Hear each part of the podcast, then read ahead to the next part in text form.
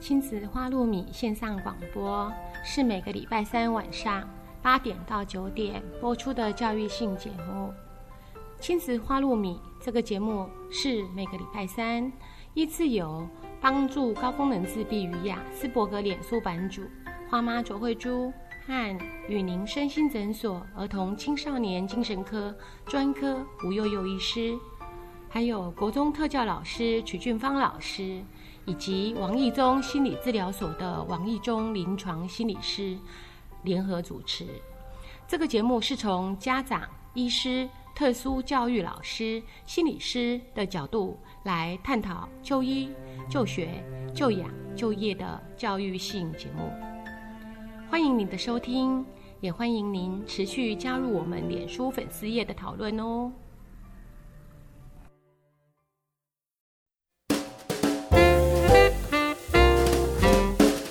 亚斯伯格症它其实是一个神经发展上的一个问题啦，好，所以它是一个神经发展学上的一个困难，好，那那它就是它就是跟自闭症的孩子，它有很多相似的地方，好，那最大的困难都是在社会互动上面的问题，还有他人呃这个过度的呃执着在某一些兴趣上面，好，那差别是在于就是没有语言障碍的问题。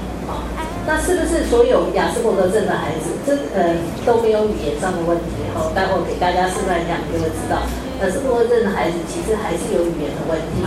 那只不过他的语言不是那么明显的发展上的一个问题。好，所以 Leo Kanner 讲的是十一个孩子，他说这些孩子有语言的迟缓。好，那即使他会讲话，也不是用来沟通。好，那所以呃这群孩子，因为他是。严重的语言表达上的问题，所以他出现的语言大部分都是仿说，因为他用记忆性的语言，所以你跟他讲什么，他就重复你的讲法，所以他就有很多的仿说。那其实代名词的反转也是跟仿说有关，所以你给他糖吃的时候，你就说给你吃，所以他要吃糖的时候，他就拿起来说给你吃。好，那实际上他可能应该讲给我吃，可是他没有这个语言能力。好，那在情感互动上面。我我这个争议了哈，那早期我们是说典型自闭症的孩子在情感的表达上面，或者是情感的理解上面，所以你会看到那个孩子在那边跑来跑去，玩玩就玩自己的，妈妈走来走去骂他，他很多的行行为没有办法应对到父母亲的情绪，那这个是我们在看自闭症典型自闭症孩子的困难，那实际上我是觉得那是表达上的困难，他们其实情感也是非常丰富哈。那有相当大的一个执着性，很多东西都要求很细，好，然后想象性很差。如果你跟典型症自闭症的孩子玩扮家家酒，就很想哭哈。因为像我有一个孩子，我教他，他四岁多的时候来，我教他喝水哈，或者是杯子，我们两个泡碰碰在一起，还两个喝水。八岁他看到我还是玩这个游戏哈，就是说他这部分的能力相当的弱哈。但这部分的能力弱，不代表他没有其他的能力，他有很多其他的能力。那典型的自闭症孩子，我看他的记忆力都好得很，好，所以你什么东西都藏不了，他什么都会记得。啊，那那 h e n r 提出来的，他就是说，这些孩子早期语言发展很好，好，甚至于他的语言有更夸张的地方，好，他的文法没有太大问题，好，那只不过他的说话内容比较细，比较偏长。有点怪，那个怪是在于他比较执着在他讲自己的东西，那甚至有一些喜欢卖弄学问。哈，我现在有一个大的孩子，哈，那是在四四年级的时候被我诊断，那他在学校一听到跟人家吵架，我是实在受不了，哈，就把他给转接过来到我门诊。那因为我以前在长庚医院那个门诊病人很多很多，他就要等很久，哈，他在外面等一等，他就很生气，他就开个门冲进来说。我到底还要等多久啊？你听那个腔调就觉得他很奇怪，然后第二个他非常没有礼貌哈。那那实际上他就是一个非常典型的雅斯伯格症的孩子。那其实相相对性他被他被照顾的很好。他最喜欢的书是什么？好，楚辞。楚辞。他现在念建中。他他他他完全懂啊。他这个语文能力他。然后他因为他很容易受伤，但他就是就像我刚刚讲的，他那个非常没礼貌，开个门冲进来，那个讲话的音调很特别，他只要一开口，大家都会停下来多看他一眼哈，就是他讲话的那个那个音调就很特殊哈。然后然后就是一个很没礼貌的小孩，如果你这样去看他，所以他常常在学校会受挫，好情感上受挫，好他自己也不知道人家为什么那么讨厌他，好，那我就问他说，那当你心情不好了，你怎么办？好，他就说，那他就去阅读楚辞，我我中文很差，哈，我完全不知道楚辞在讲什么。他说他去跟古人产生共鸣，哈，让他心情会比较好，哈。这里有懂楚辞的人吗？对啊，我我真的不知道他在讲什么，哈。他他就用他就说他去读楚辞，哈。那那这个真的是超级超级卖弄学问的一个小孩了，哈。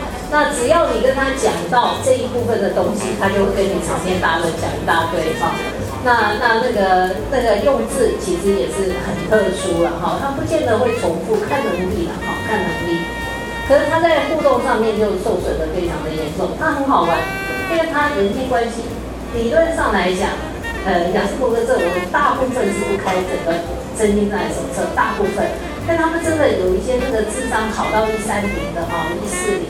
开手册给他，的心里就觉得天哪，他那些真的障碍的孩子怎么办哈？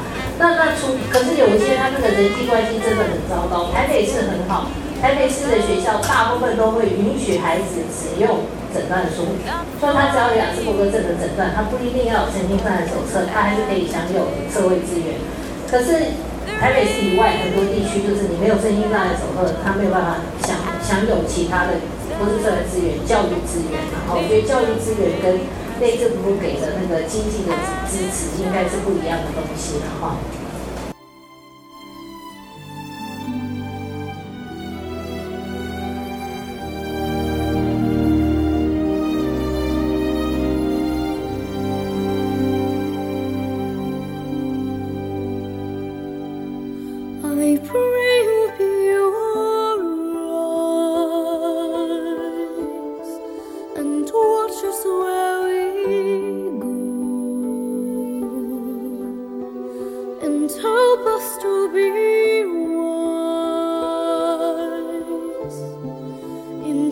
times when we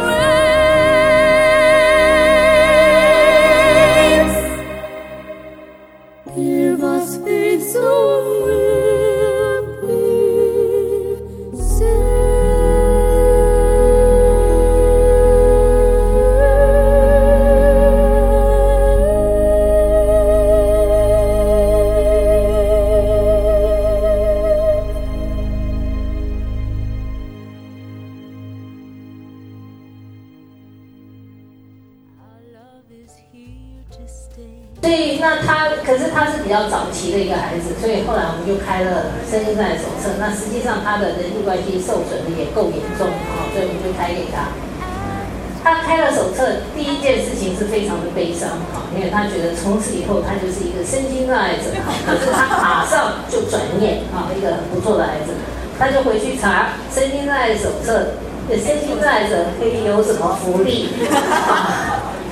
然后他就回去跟他外公说：“我觉得你应该把你的车子过期给我。”对他这样子你可以省牌照税，所以他外公也就这么做了，所以他的车子就是在他的底下这样子哈。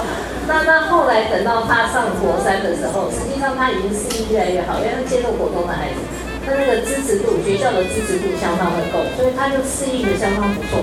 我说你现在适应也不错了哈，那你实际上你要不要加分啊那些的哈？你的教育的这个这个资源通通都有啊，你还要声音在手册干什么哈？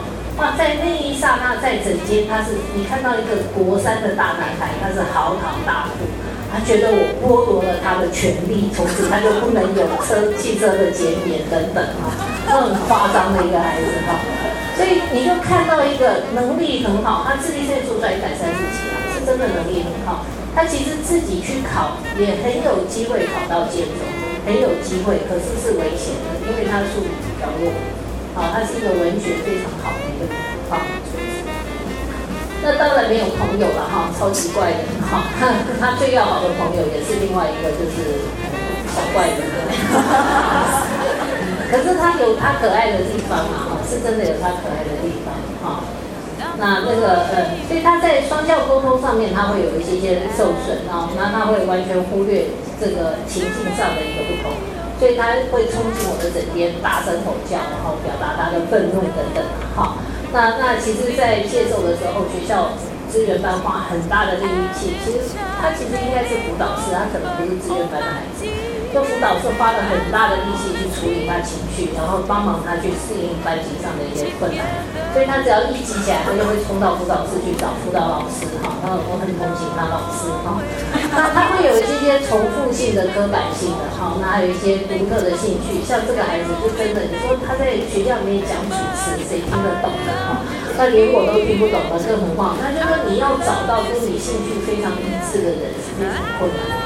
好，那就算喜欢主持的人也不会天天讲主持，对不对？好，那那他就专门讲这些东西。好，那那他有一些些呃，那雅斯伯格症的孩子相对性的，他逻辑思考的能力，或者是他的他的这个这个呃抽象概念，其实他都还不错。好，那我们刚刚讲到雅斯伯格症的孩子被称为说是没有语言上的困难。好，那甚至于像我刚刚讲的那个孩子，他语言是优于很多同年龄的孩子。可是我常常说，他们情绪上的困难，当言语加入情感的时候，他就听不懂。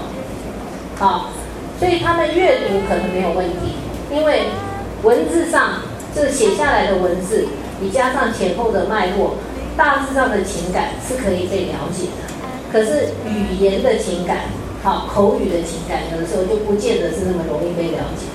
这是书上的，好，这是书上的例子。其实我最喜欢用的例子很简单，就像我跟你说，好啊，你试试看 嘛，你做做看你就知道。好，那这句话我怎么讲？加上我的表情，加上我的音调，绝对讲的是不同的意思。我如果跟小孩子说，好啊，好啊，你试试看呐，好，试试看你就知道了，那这个绝对是不对的。对不对？好，如果我说好啊，你试试看呐。是啊，试了你就会知道啊。那你你是试还是不要试？好，最好你不要给我试。所以一样的字，当它赋予情感的时候，实际上它表达出来的东西是不一样的。所以你班上有一个雅思伯格症的孩子，就麻烦你不要玩这种游戏。你要他做，你就跟他说你去做，好，你不要他做，你就跟他说你不要做，好，你千万不要说，你试试看呐，试试看你就知道，还是试给你看，啊。所以当我们看到一句话说，我没说他偷了我的钱，好，当我把这个字的重音，好，当我在讲这句话的时候，这个做设计的不好哦，所以那个你没有看到很清楚它的那个重音。当他强调的重音不一样的时候，实际上他所这个这个表达的意思可能会是不一样。如果我说我没有说他偷我的钱呐，好，我没有说，所以是我没说嘛，那你有没有说？我怎么知道？好，或者是是其他人说的，不是我说的，好，我没有拿，可是别人拿了哈，我只是站在旁边看而已啊，哈。所以这个，当我们去强调这个字的重音的时候，我们实际上讲的内容是不一样的。那你就会碰到这一群哈，白梦是他们家长讲的，然后我常常不愿意讲那么恶毒的话。不过这两个字真的很容易形容他们了哈。当你碰到这些孩子，他没有办法理解这些表情、这些音调，他完全从字面上去看字的时候，就会很辛苦哈。但如果我我把这个重音放在没有，好，我没有说啦，所以我没有说，所以不是我说的，好，我没有说，我确定没有说，好，那我没有说他偷我的钱，好，我又没有说，我只是写给老师看而已，对不对？好，我没有说，好，或者说我没有说他偷了我的钱，好，我没有说他偷的，好，可是是他旁边那个人偷的，我没有说是他偷的，好。那我没有说他偷我的钱，好，那就是说你实际上强调的音不一样的时候，其实你企图表达的意思会有所不同。那这些在我们的孩子身上也会混到，因为他真的就是听不懂，好，所以真的就是当言语赋予情绪的时候，他们的困难度就会增加，好，所以这个就是真的就是要去想的一个东西了，好。那 Asperger 的诊断标准，哈，刚刚我们讲了，哈，就是说，ASPERGER 最早提出来了，哈。那他在他跟雅斯伯格这，呃，他跟呃这个自闭症不同的地方就在于没有语言，可是，在诊断标准里面，他就强调社会互动有质的障碍，哈，他比较不会用眼神或者是表情或身体姿势或手势来维持关系，哈，所以有很多。他们的姿势或姿势或表情或或者是相对性的会比较少，或者是过度的夸张，好，所以他们常常讲话的时候都是很夸张的一个情形，哈。那不能表的，不能发展出跟他同年龄的孩子相同相同程度的相同水准的这种人际关系，好。那对于兴趣的分享，好，或者是表达，好，他。不呃比较不会懂得去去做这样的事情分享啊哈或者是呃表达，那这个对典型自闭症孩子比较是真的，对雅斯伯格症的孩子不见得。好，雅斯伯格症的孩子有很多是非常会炫耀的，好一天到晚跟你炫耀啊，你常常会觉得说他为什么他会在另外一个同学这个家庭经济比较差的同学面前去跟他说，你的铅笔盒为什么那么烂呐？你看我的好。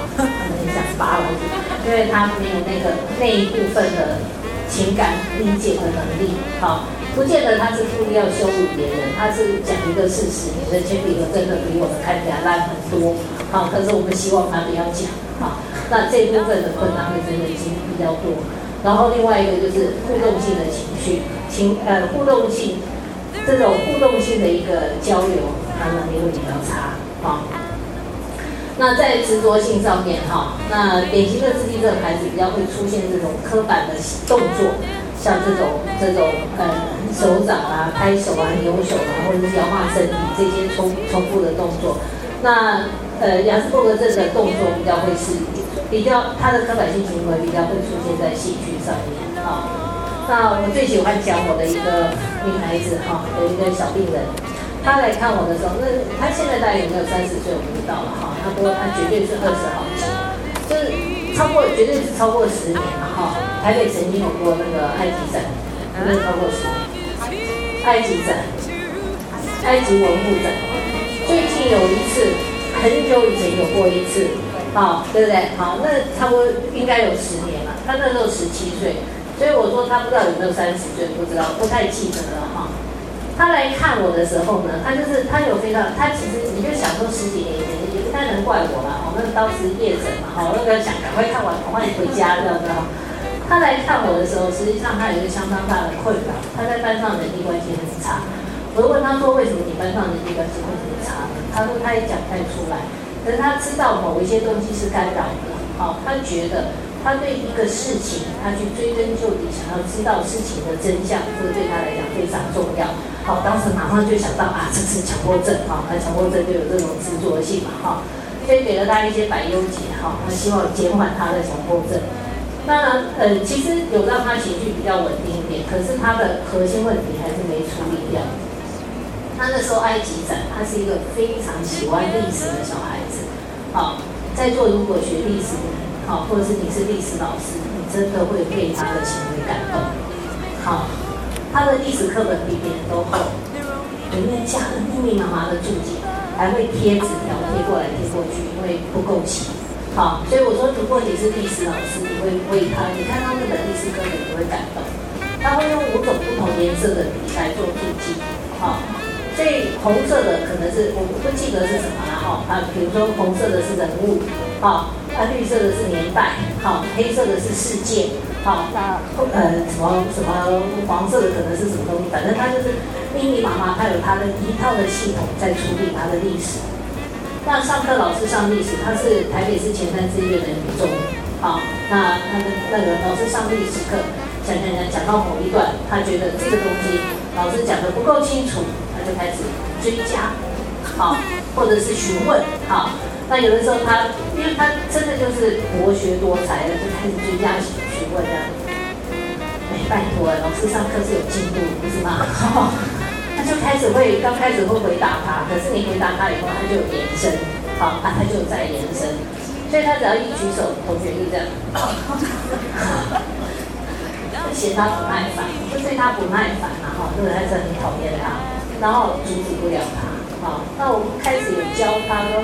你等下课再问啊，哈，你回家怎样啊？没有用，反正就是一定要问，一定要问，一定要问。好，他其实现在回想起来，其实这些都是很典型的，是我们这类小孩。是强迫症的孩子，他其实是会忍耐，好，他会忍耐。好，那雅斯伯格症的孩子，基本上他完全没有这个忍耐的能力。那最后他的历史老师就出招，他历史老师就跟他说。你的历史实在是太厉害了，你是研究所的程度，我只是一个高中的历史老师，很多问题我没有办法回答你。好，那所以老师跟他投降嘛。好，他投降以后，他就很高兴的来跟我说，他现在这个问题在学校不再发生，因为他的老师只是国中的、很高中的历史老师，而他的程度已经是研究所程度，所以他就放了他的老师哈。那我们都知道，老师在讲这句话的时候，心里是怎么想的哈？绝对不是在称赞他哈。那那这种东西，就是你有的时候就是要转个弯或跳一个方法去处理他的一个问题哈。那他很多就是在他执着的兴趣上面哈。那我有一个小朋友，最近啊，最近我开诊断书，他其实很早以前就有一个问题，他痛恨猫啊，他痛恨猫，他曾经在路上。所以有的时候，你看那个新闻出来，那个研究生啊，去虐待动物啊，哈，你真的想他他他一定有诊断啊，哈，只不过不知道是什么诊断，要不然人怎么会这么无聊要去做这些事情？就是他一定是有诊断，那只不过就是说他的功能还不错，所以人家就忘记要要把他下一个诊断。那我那个小鬼在四五年级的时候来，他也是他四五年级的时候来，他就在门诊的时候。他自己讲他怎么去把一个猫给弄死，他妈妈坐在旁边都吓傻，可是他妈没办法去证实，因为那个事件没有人看到，好，因为他觉得猫实在是一个非常可怖的动物，所以我们必须要把它灭种，好，所以他就他就要把猫给杀掉，然后他就曾经描述过，那那他妈妈当然就用的方法就是紧迫病人啊，因为你不希望这个事情出来。他在国中的时候出了一个问题。啊，他长得胖胖，啊，体型非常的大。那我们刚刚说雅斯伯格症的孩子不太喜欢，呃，不对，动作协调能力比较差，好，他就不爱动，然后又很胖，好，不是每一个，可是相对性的就他就刚好长这个体型。那是体育课，好，那他就拿了一本公民课本，然后到树下坐那边看他的公民课本。请问你是体育老那这个老师当然不知道状况，好，他不知道他是这么怪的小孩，那他老师带着全班的同学在跑，体育老师带着全班同学在跑操场，他一个老兄坐在那里，老师就跟他说：“你不能坐在那里，这样我看不到。”第一个危险，第二个这个是体育课，大家都在跑，连我老师都在跑，你老兄坐在这里看书，你们搞错？好，就叫他出来，他又不肯。好，那老师就去伸手去抓他的公民课本，你们会不会这么做？会嘛，对不对？好，我跟你讲，我跟你好说好歹说，你就抓了你的课本，就说你要看你的课本。那我是老师哎，拜托，我连我都跑，你还不跑？我就伸手去抓他的课本，那他就死命不放，然后两个人就在那边争。那挣扎的那一刹那，那个书破书，对，没错，书被撕破，然后他摔到地上。好，因为那个挣扎的过程中，他就用力，然后他摔到地上。就他老兄就写了一封信到教育局。去告他的老师，好，我在抄，呃不，他说我，我就讲他自己，他我在读我自己的课本，又没有妨碍到任何人，我的老师来把我的课本撕了，然后把我推到地上，你听到你会觉得老师有问题，绝对嘛，所以我从来不相信新闻讲，好，如果这个事情啊，上新闻没有上新闻，他告到教育局，然后教育局就派督察来查。所以我说，我的我的意思是说，我常常从新闻上面去看某一个事件的一个点，我从来都不会相信他，因为我觉得那个讲的是从我的面去讲，好，从他的角度去看，老师有没有问题？人家坐在那里好好的看人家的公民课本，你去抢人家的课本，还把人家的课本撕掉，然后把人家推倒，那你不是有问题吗？可是重点是这是体育课，对不对？好，重点是这是应该大家去做这件事情的时候啊。而且我是要跟你把你的课本没收啊，帮你暂时收管，是你跟我抢课本啊，所以才造成课本撕破啊。那另外一个在撕的过程中，你不小心摔到地上，没有推你哦，我只跟你抢课本哦，然后你摔跤，然后你说我把你推到地上，所以不同的观点。这个孩子现在念成功高中，能力一点都不差。那最近他妈妈来开手册，那当然他有其他的问题。他妈妈很聪明，好，然后所以他现在在学校里几乎没有状况，因为他妈妈一进学校的时候就把手册拿出来，然后每一个老师去拜托，好，求你放过他，求你放过他，求你放过他这样子，好，所以做老师家长不要这样子，因为妈妈真的很可怜。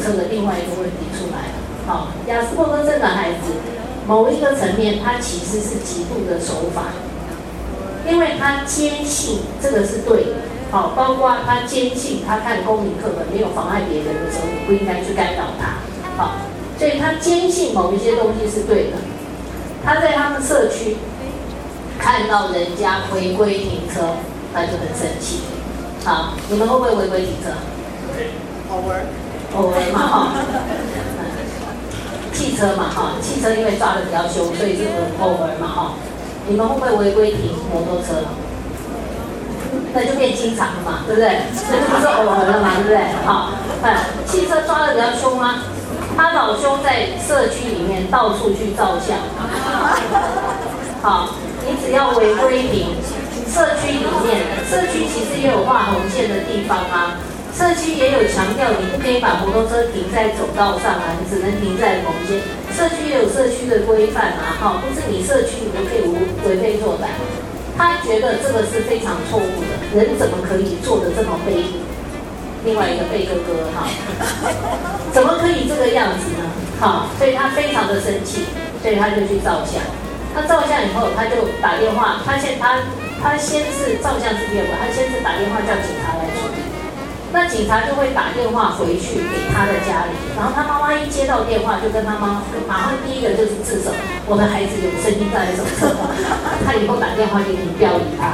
那警察当然多一事不如少一事，就很高兴了哈，就不要去处理。然后他就打电话到警警呃派出所的更上更上层，说你们警察这个什么对怠惰哈，不处理民众抱怨哈。然后，因为这个反正就弄了很久，然后他妈他就开始，他最夸张的一次是一天照完七十张照片，然后现在这检举是可以直接送到原校直接送，我都是他教我的，我从来不知道有这么 一回事，可以直接连线然后上传的，还可以领奖金，对对，啊对，他就说这个是他唯一没做的，因为他的目的不是为了要领奖金，他的目的是要检举你们这些恶劣的行为，好，所以他就到了。那他妈妈就真的就是拜托他不要领奖，而且有没有领奖金可以上网查，所以他妈妈就到处跟他的邻居讲说，我的孩子真的是有困难的，好，他就是。可是如果你是一个奉公守法的人，你不会很高兴他这种事？会吗？哈。可是我们不这么做的理由是什么？人气啊，对不对？好，所以你说他错了吗？我就跟他妈讲，我好希望他住在我们家附近，因为我是那种不会做坏事，可是很讨厌人家做坏事，然后又没有胆去告诉人家说要怎么做的人。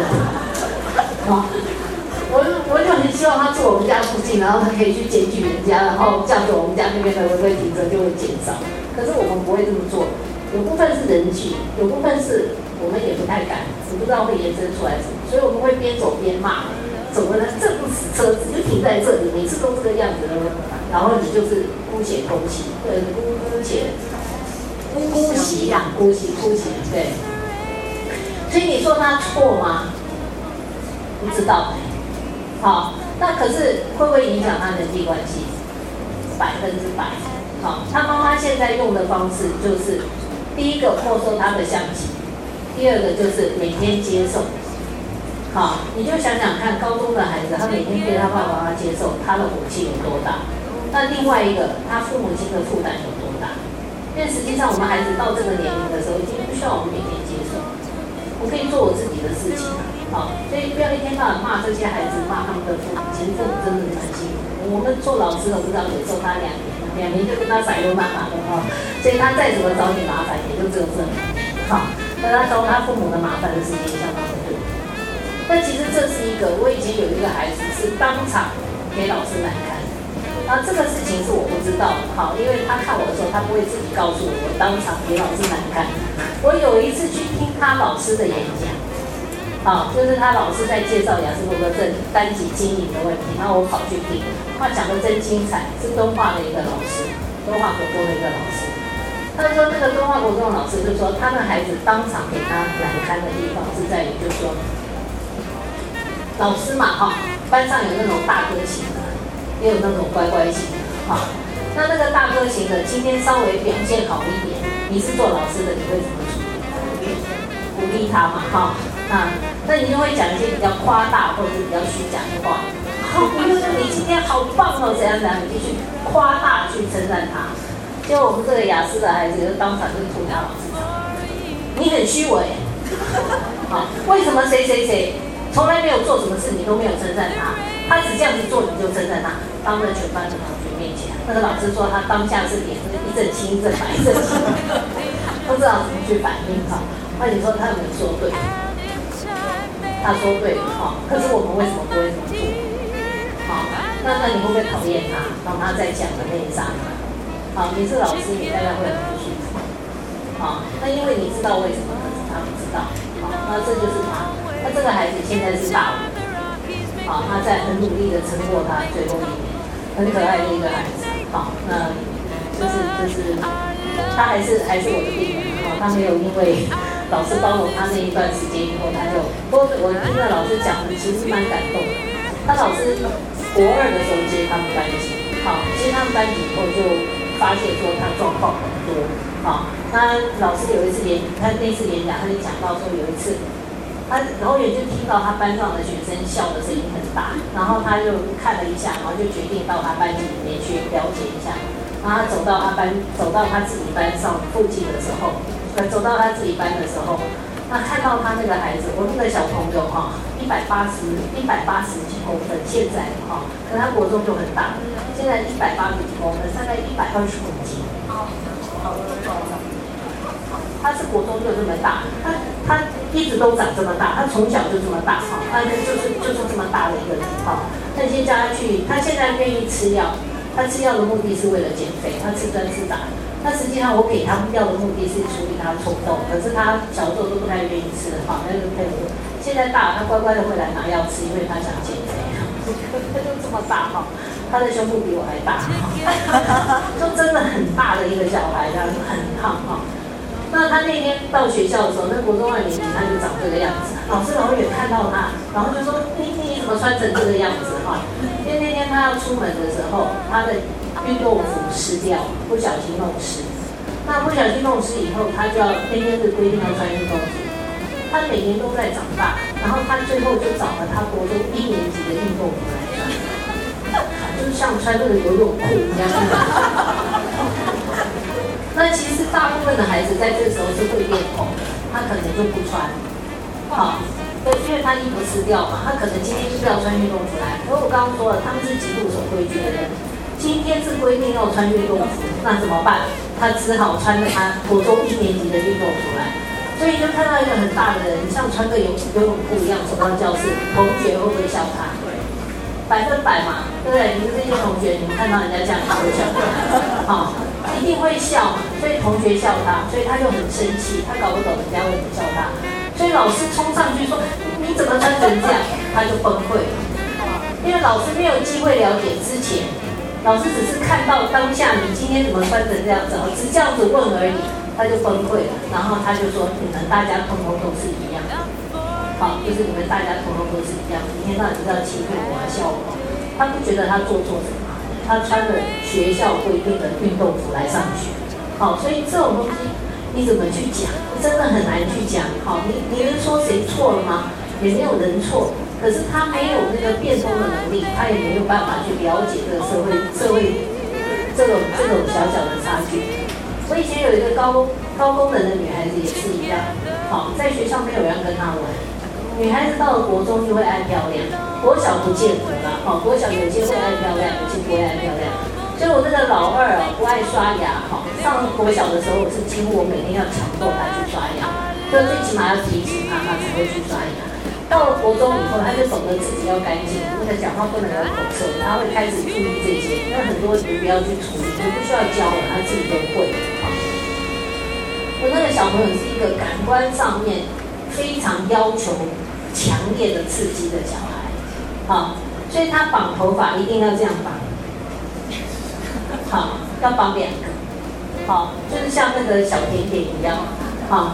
所以他绑头发一定要这样绑，他喜欢这个感觉，好，所以通通都要紧，好，那裤子一定要拉到最高，那不好看，好，学生的这种裤子，这种软软的裤子，拉到最高，那个女生那个屁股，我们都看得到，真的是不好看，所以同学都觉得他很怪，那实际上他智商正常，他可以学功课，可是他的外表，好，他穿一样的衣服，他的穿法不一样，好，就会让人家觉得很奇怪。那国中的女孩子就会开始注意饭粒有没有粘在脸上啊，吃完饭有没有菜贴在牙齿啊，就开始注意这些外观的问题。他完全没感觉，她吃完饭他也不懂得去擦嘴。好，他就是那种感官，他要很强烈的一个刺激，他才会有感觉。所以那个饭粒连到脸上，对他来讲根本就没感觉。嘴巴油油的，对他来讲是没感觉。那什么东西都要很紧。那个孩子现在已经三十几岁了。我们那时候为了他，还到校园里面去介绍这个自闭症、雅思伯格症。因为早期校园里面没有那么多认识，所以我们到校园里面去介绍什么是自闭症、是雅思伯格症。其实他很辛苦。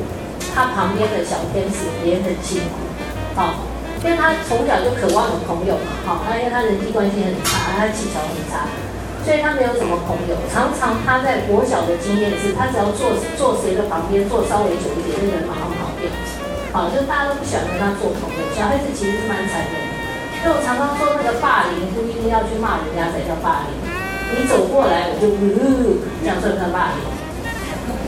好。对不对？你只要靠近我，就不是你碰过的东西，我就这样子拿，这样算不算霸凌？好，某一个层面，它也是一种霸凌嘛，它是情感上的一个霸凌。可是我没有骂你呀，我哪有骂你？我只是不，我连什么都没有，我是不是我就是避免我自己跟你接触这样？你没有办法去骂一般孩子错，因为他们也是很自然的一个情感的发展。所以他从小。到大他就没有很好的人际关系，因为他看起来就是比较怪。哪怕我刚说，哪怕他人家穿人家衣服，他看起来是比较怪。他国国中第一年的时候，第一开学刚开学的时候，哈，第二天的时候，有一个小女生不知不知死活坐在他旁边的，时间比较久，他就认定了他是他的好朋友。好，所以他的好朋友就是那个同学没有跑掉，所以就是他的好朋友。他那个是石门国中的小孩。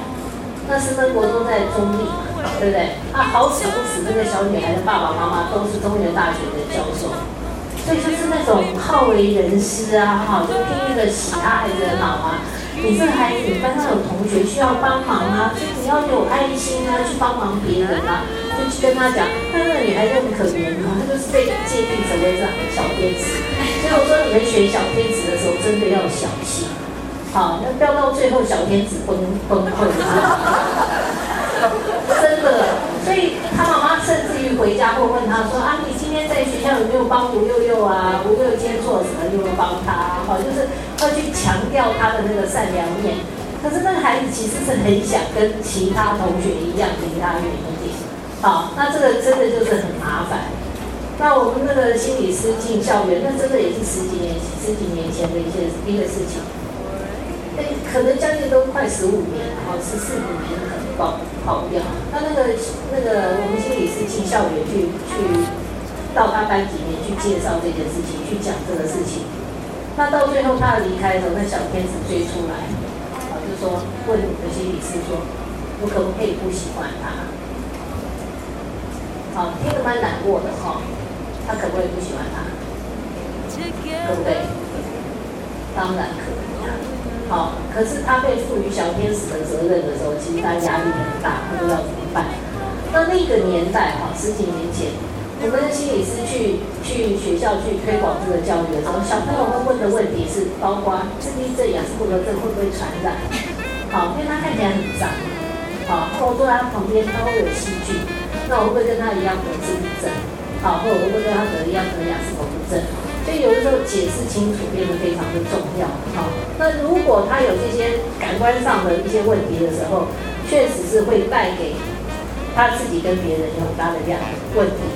那我们在这里就强调哈，我们常常说啊，这个人哦，哈，就像我们最喜欢讲的，就是比尔盖茨也有雅斯伯格症，哈，你有听过吗？比尔盖茨也有雅斯伯格症，哈，反正这些科学人通通都有雅斯伯格症。要这样子，人家比较聪明版的比我们，就说人家是病人哈。那重点是要它造成的临床上造成的功能上的一个受损，就说这个是一个观念，是 impairment 哈。那用这个雅斯伯格症，说这个人有雅斯伯格症的特质，不见得那么贴切的可以去去让你了解哈。没有强迫症，老师跟医生是一样的啦。好，我们的你们也是一样，我们的专业的领域把我们强迫症的个性特质发扬光大。好，我一个本子发给你，一本书，人家写的文章发给你，第一件做的是什么？改错字嘛？你看哈，不是吗？好，当然现在的年轻人比较不会了哈。你如果看像我这个年代的老师哦，啊，就差不多跟我一样吧，或比我小个五岁、十岁的老师哦，一个个都是强迫症。好，走过教室第一件事情就是赶快一进门就先赶快把所有的东西推干净，不是吗？如果你的班级是要脱鞋子，你走过去就开始抬鞋子，好，那好像变成你的生活的一部分，好。那我们会去把东西弄整齐、弄干净。好，我的个性就是这个样。我医生医护人员也是，我们的训练把我们这部分的个那个个性特质发扬光大。我我会晚上不睡觉，把我们家的书全部排整齐。那个我会分类。我女儿小的时候，小孩子看书看完，你要不给你放回去啊？哦，那我就是一个超级爱小孩的，我不会强迫他去放，所以我晚上隔一隔一阵子，我就要来一个大整理哈。那那个书叫分类啊。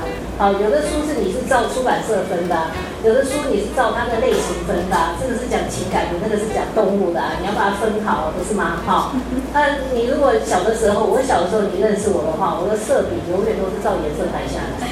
好，那有的时候是排颜色，有时候用久了以后就是排高。你看，你看这两个强迫症啊，这样讲啊。好，你如果不小心打开我的钱包来看呢，我的钞票一定是排整齐。啊，对呀，一定要全部都对前面，我没有办法忍住文字颠倒。啊，现在钞票反着放，我会觉得很不舒服。啊，可是我做这些事情都是几秒钟，我不会在 Seven Eleven 买东西的时候在那边整理我的钱包，然后不管别人是不是在这排队，在那个刹那我是把钱收了。啊，可是等到我很闲没事的时候拿出来排一下。他也不过花给我三秒钟的时间嘛，还钞票又不要不久，我没那么多钱。好，我现在比较担心的是，说不定我老了以后我会去照号码去排。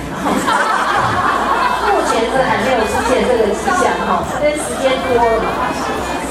所以你有这个特质，好，你有这个个性的特质，可是不代表你是障碍，因为它没有影响我任何东西。我只是在我时间很多的时候，花个三秒钟去做完这件事情。所以你说它有一个特质，它是可以的。可是它如果造成功能性的障碍，比如说我为了要排钞票，好，我这排了以后，我还要再检查，然后再排再检查。我甚至站在身边以来，我不管你后面已经排了五十个人，我还是要把我钞票排完。那这个就叫做 impairment 障碍。所以我们在看这些孩子的时候，假设他没有严重的障碍的时候，有时候我们不见得会去处理。所以我们必须要练习去尊重他，这个是他的个性的特质。那可是他如果造成困难了，那你当然就是要去处理。好，那所以这个给大家一些提醒，能够讲话让那么多人听我，那其实是一个非常光荣的一件事情。嗯，有的时候他就是讲话，人家不要听的。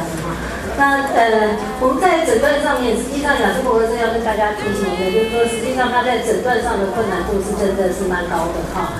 那因为医生在门诊的时间很短，好，那看到孩子的机会很少。那我自己也太多经验，说我做诊断了，然后被老师否定的。好，那呃，有的当然我认同，哈，因为他老师讲出来的东西确实是我没看到的。那呃，有的我不认同，好，因为我觉得。嗯，我有我的坚持。像我以前曾经有过一个孩子，那嗯，他其实在学校问题很多。那我我把他诊断雅思伯格症，我看了两年，结果心腹老师坚持说他不是，好，然后就把他所有的纸笔统统拿掉。那我就觉得说这种东西，就是因为他不是那么清楚的一个一个，就是你可以切得很准。像如果我说我高血压，哈，我的血压量在一百五十。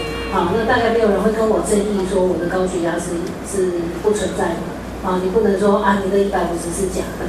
啊，那我再换一个机器量，它还是一百五十，你必须要去接受。可是自闭症会自闭典型的低功能的自闭症不会讲话很清楚，大家都知道他不会讲话。可是当孩子用行为的问题来表现他的困难的时候，那我们会想很多。我们就会去想说，他是不是没有家教啊？是不是没有被教好啊？这个孩子是不是脾气太坏啦？哈，就说，然后我们会为孩子的行为做很多的解释。父母亲最常说啊，他今天早上没吃早饭啊，是别人先惹他啦，哈，就是说，所有的理由通通可以变成是一个所有的问题。都会有很多的理由去解释。所以其实，在诊断上面相对性就比较难了。好，那这个难就会让所有的嗯这个大人们就觉得很困惑。那呃，另外一个就是说，他实际上他的问题是是。就是他的表现，就是他的表现没办法切得这么清楚哈。就是说，你真的可以切得越清楚会越越好。那可是就不是那么清。我自己曾经有过一个孩子，是也是接受国中，现在长庚医院嘛，所以接受国中是我的邻居哈。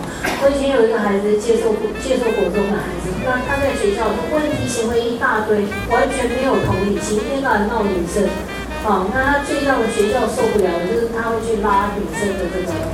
肩带，啊，你就想想看，多少女生会愿意让他拉？好，他就是拉，然后大家都很抓狂那个，然后拉完他嘻嘻哈哈，不不觉得他自己做了什么坏事。刚开始我们诊断是过动症，然后给他，因为他其实从小三，他小很好玩，他小三的时候来，他行为问题一大堆，我就建议他吃药。他拒绝，那他妈就是都是，哎呀，他不要吃啊，老后就不要吃，就是妈妈干什么的好？如果说什么问题通通是孩子决定就能决定好，那就那就没问题了嘛，对不对？妈妈就说他不要吃，可是我很能够体会父母亲不愿意给孩子因为行为的问题去吃药，我非常能够体会好。那可是。就是你还是要处理，结果我就当场给他签字画押。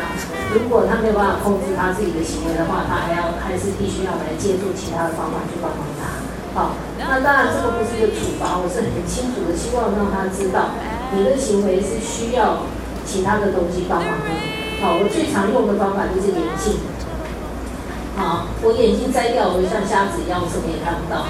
我戴着眼镜可以帮忙我看清楚。看清楚以后要看什么，那个决定权绝对是在我手上啊，不可能是在眼镜手上啊。好，因为眼眼睛没有生命，所以吃药不是为了要控制你，而是要帮忙你。当你去想要做你想要做的事情的时候，你的专注力会提升。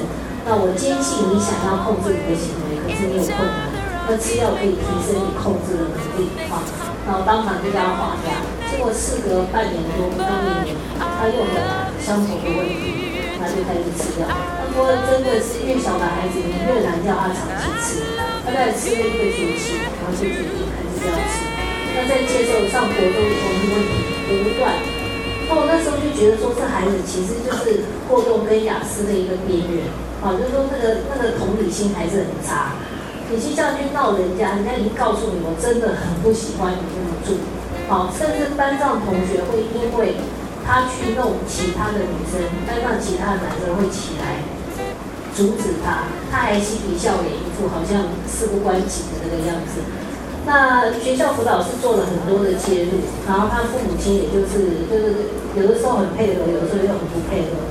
他妈妈最配合的地方，就是因为他妈妈没上班，所以学校基本基本上对于他下课的行为，根本就觉得没有办法去控制，那就要求他妈妈要去陪读。啊，国中到陪读那个问题也够大条了嘛，哈。那他妈妈也去，可是他陪读就坐在这个这个那个那个图书馆看书啊，好，到辅导室去聊天啊，要不然就到福利社去吃东西啊，哈。那那陪读的效果不好，那可是我也觉得这种东西不太能够去怪他妈妈，他妈的能力就只到那，所以他没办法去处理。那后来就是其他的家长就告这个小孩，然后就。提出说要这个小孩转学，我那时候就跟这个辅导社老师说，说其实其他的学习，其他的家长没有权利要求孩子转学，可是其他的家长绝对可以告你学校处理不当，对不对？好，那因为你说这个孩子有就学的权利，其他的孩子有就学的权利啊，好，所以他孩子交到讲，那当然你们也可以告医生然后治疗失败。嗯，那这个人冤冤相克，那不这就是就是这样子的一个情形，他就是有这么多的困难。然后后来这个爸爸就生气，好，他爸爸本来是配合，可是这个问题一直搞不下来，他吃药也吃啊，辅导师也介入啊，不是我们笨啊，好，都是我们不积极。有的时候真的不是我们努力就一定会有结果。那那后来这个这个小鬼后来，我觉得有一个相当大的一个问题，他的学习一直拉不起来。所以他上课真的是太忙了，他不知道干什么啊！他在学校，他就是要那种不记得死不休的啊。后来就告到东区，后来是蔡明章主任自己出来处理。因为他爸爸就说，我要你们最厉害的，其他人都不要跟我讲话，那蔡平常只好乖乖的走出来。好，就跟他主任嘛，不知道他是不是最厉害的，可是他头衔最大，所以就非他出来不可了哈。那后来就是东区介入，这东区介入就变成在学校盯这个孩子的人是专业人士，好，就在学校盯孩子的这个人就不再是他妈妈了，那那这个问题才稍微下来一下。然后那时候去跟那个辅导室的老师就说：“我说，哎，他问我说，那不知道我现在要怎么办？我说你就是要练习把记录做清楚，就给年轻的老师们。当你碰到有困难的孩子的时候，麻烦你记录要做清楚。好，你到底做了多少，没做多少？好，你，你如果你的自己都搞不清楚状况，那你实在是很难叫别人来帮忙，你就去协助。啊，那那他就是就是一个让我们有。”在处理上面觉得是困难的一个孩子，那他现在已经高二高三了，现在很好，好像那个过了那个年龄了，那个那个荷尔蒙的那个问题下来了，那个过动的问题下来了。那曾经我有一段时间在想，我这个小鬼这么讲不听，他是不是真的就是像雅思不过症的一些特质啊？那过动跟雅思本来就有很多重叠的地方。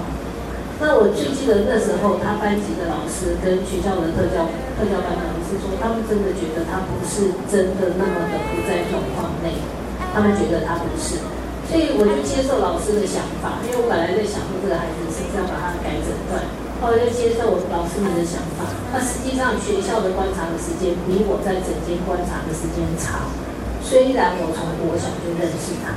那我们看的都是很片段、短暂，所以诊断上本来就是一个很多挑战，因为他就不是那么清楚，所以在资深的医生也有犯错的时候，所以这也是跟大家分享一下，就是说希望老师们如果转介给个案给我，我如果诊断跟你们想的不一样，麻烦你们问我，好，或者是告诉我说你看到的不一样的地方在哪里。